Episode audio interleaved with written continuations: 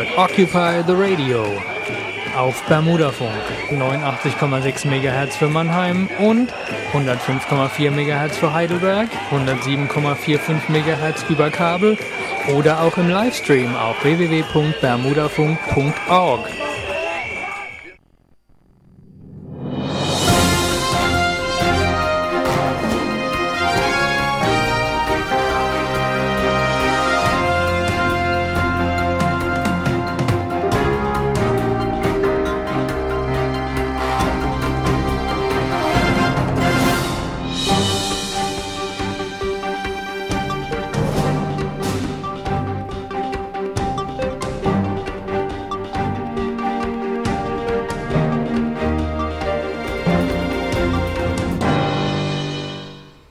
Herzlich willkommen zu einer neuen Ausgabe von Breaking News Germany.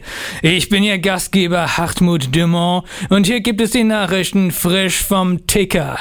Breaking News, investigativ, unvoreingenommen, objektiv, kontrovers. Breaking News, hier haben Sie es zuerst gehört. Breaking News, wenn Sie jemand fragt, Sie haben es nicht von uns.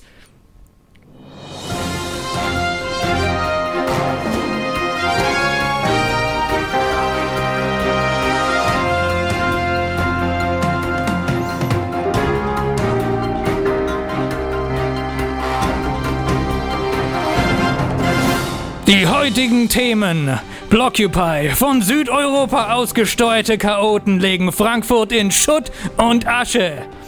Deutsch-französische Regierungskonsultationen. Endlich frisst der Franz-Mann-Mutti aus der Hand.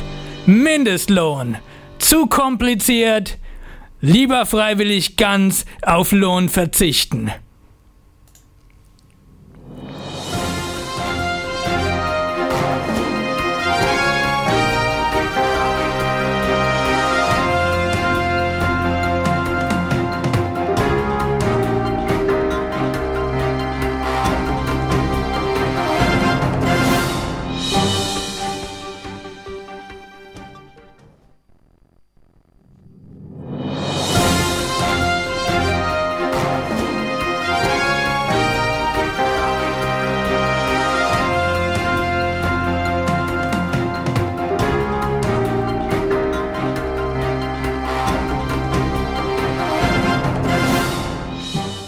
Willkommen zurück zu Breaking News Germany.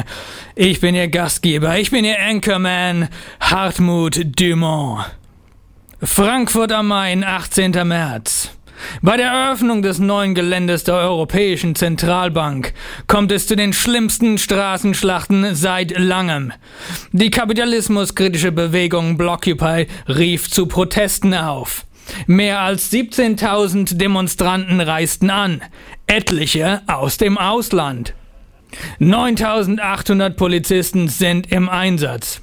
Die Frankfurter Innenstadt gleicht einem Schlachtfeld. Es kommt zu bürgerkriegsähnlichen Auseinandersetzungen, als gewaltbereite Vermummte brennende Straßenblockaden errichten und 17 Streifenwagen der Polizei in Brand stecken. Unserer Nachrichtenredaktion wurde Original-Tonmaterial zugespielt. Doch hören Sie selbst.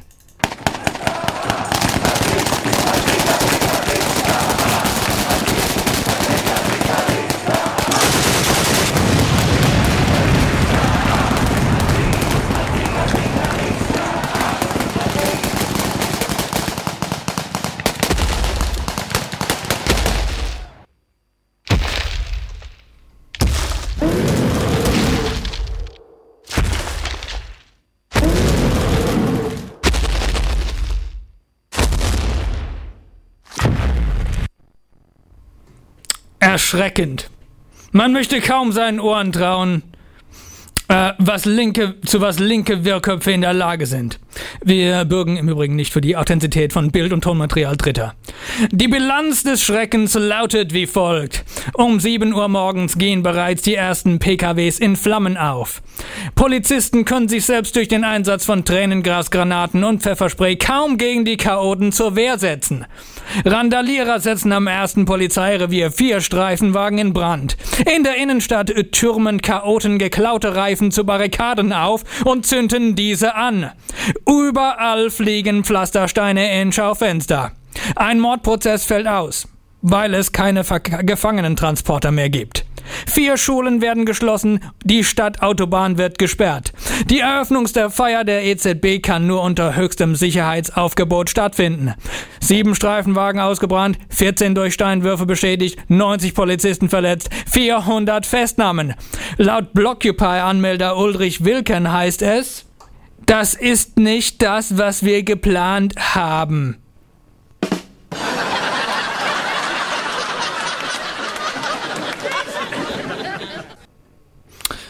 Zeitgleich macht der ausgestreckte Mittelfinger des griechischen Finanzministers Yannis Varoufakis in den Medien Furore. Sind die hiesigen Protestierenden etwa nur Vasallen der südeuropäischen Linkspopulisten, von den Schuldenländern aus orchestriert? Hiervon ist auszugehen. Aus diesem Grund fordert die Bundesregierung nun zusätzlich zur Tilgung der Kredite Reparationszahlungen in Millionenhöhe von Griechenland.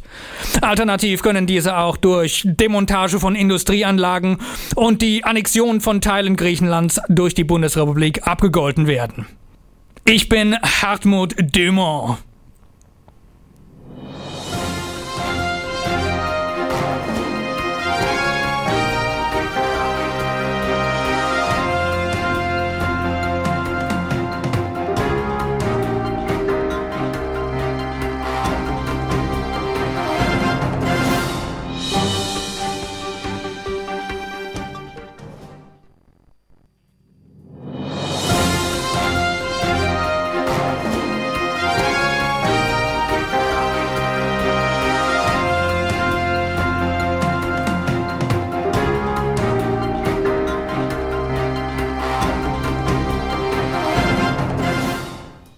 Herzlich willkommen zurück zu Breaking News Germany.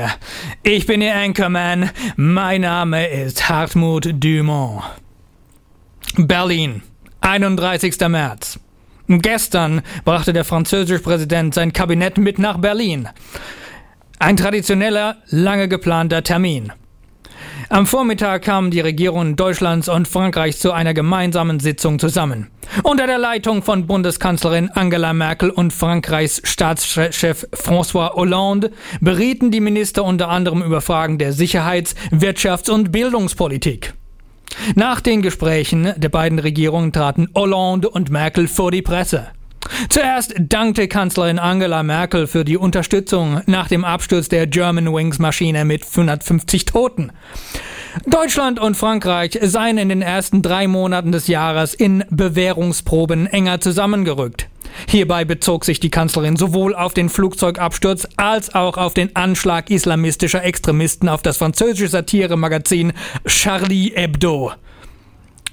In gehobener Stimmung ergänzte die Kanzlerin, dass solche zusammenschweißende Ereignisse in größerer Häufigkeit durchaus wünschenswert seien und dass man hier durch eine zielgerichtete, zielgerichtete Sozial- und Außenpolitik adäquat nachhelfen könne. Im Rahmen der traditionellen Regierungskonsultationen unterzeichneten beide Seiten diverse Abkommen. So soll es für den, äh, so soll es für in Frankreich lebende deutsche Rentner ab 2016 Erleichterungen bei der Besteuerung von Einkünften geben. Zukünftig werden Rentenzahlungen aus der deutschen gesetzlichen Sozialversicherung an Rentner im Nachbarland nur in Frankreich besteuert. Das gilt auch für den umgekehrten Fall. Umfassende Reformen soll es auch auf dem Gebiet der Arbeitsmarktpolitik geben. So sollen zum Beispiel Strukturreformen nach dem Modell Peter Harz auch in Frankreich durchgeführt werden. Ferner wird gemäß neuer Vertragswerke der Export deutscher Arbeitslose ins französische Ausland erheblich erleichtert werden. Geplant sind auch Erleichterungen für, das, für Hochschulabsolventen. Ein Abkommen regelt die Anerkennung verschiedener Hochschulabschlüsse und Studienzeiten im System des jeweils anderen Landes. Umfangreiche Prüfungen sollten damit wegfallen. Zu guter Letzt sollen in Frankreich lebende Deutsche rückwirkend auf Lebenszeit mit diplomatischer Immunität und umfassenden Machtbefugnissen ausgestattet werden. Deutschland und Frankreich Deutschland und Frankreich treiben zudem ihre Pläne zum Bau einer europäischen Drohne voran, gemeinsam mit Italien. Die Achse Berlin-Paris wird in Europa als entscheidender Stabilitätsfaktor wahrgenommen. Bereits seit 1817, äh, 1870 herrscht zwischen Frankreich und Deutschland ein Verhältnis der besonders innigen Art. Heute unterhält Deutschland zu zahlreichen anderen Ländern ähnliche Beziehungen. Das sind die Nachrichten. Ich bin Hartmut Dumont.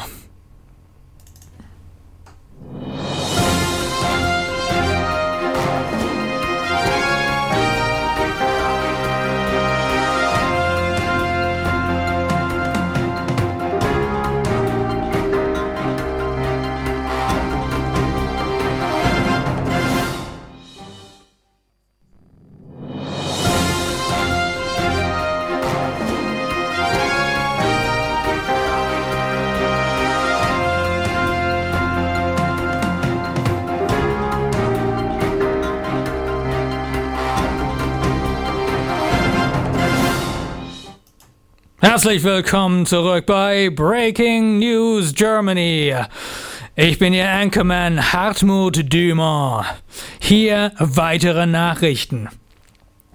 Drei Monate nach Einführung des Mindestlohns 8,50 Euro pro Stunde drängt die CSU darauf vorerst keine Mindestlohnkontrollen in Betrieben mehr durchzuführen.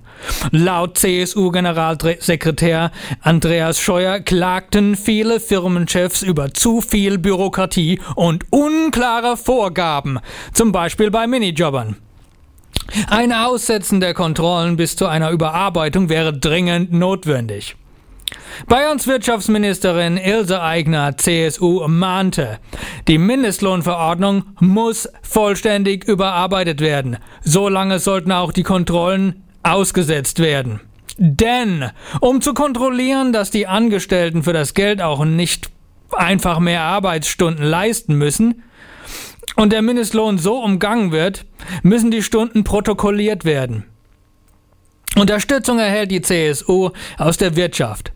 Achim Derks, Vizechef des Verbands DIAK, verlangte, der Zoll sollte sich vorerst mit Prüfungen zurückhalten.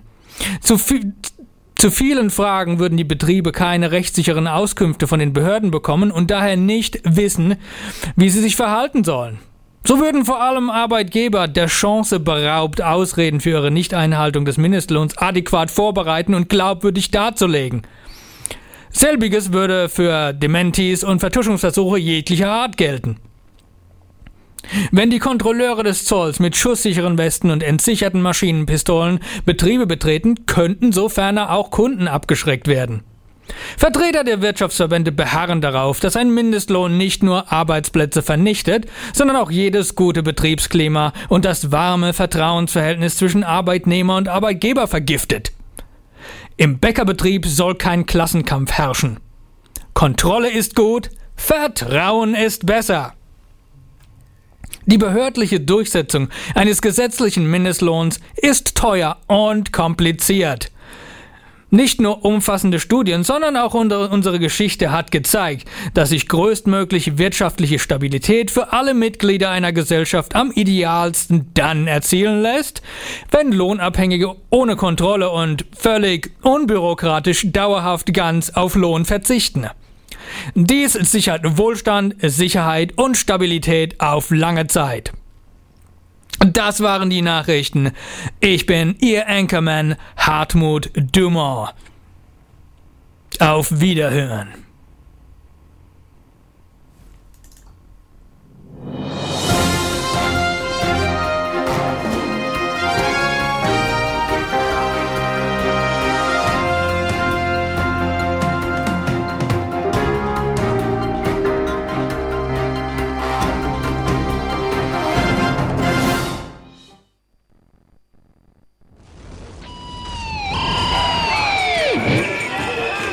Occupy the Radio.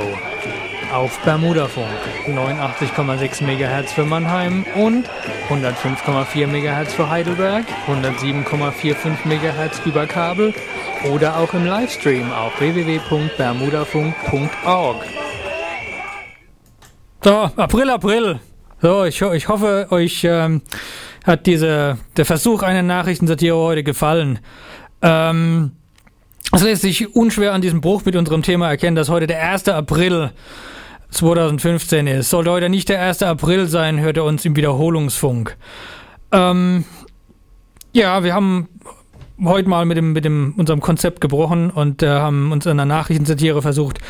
Unsere nächste Sendung wird sein am äh, 6. Mai und diesmal wieder im üblichen Format.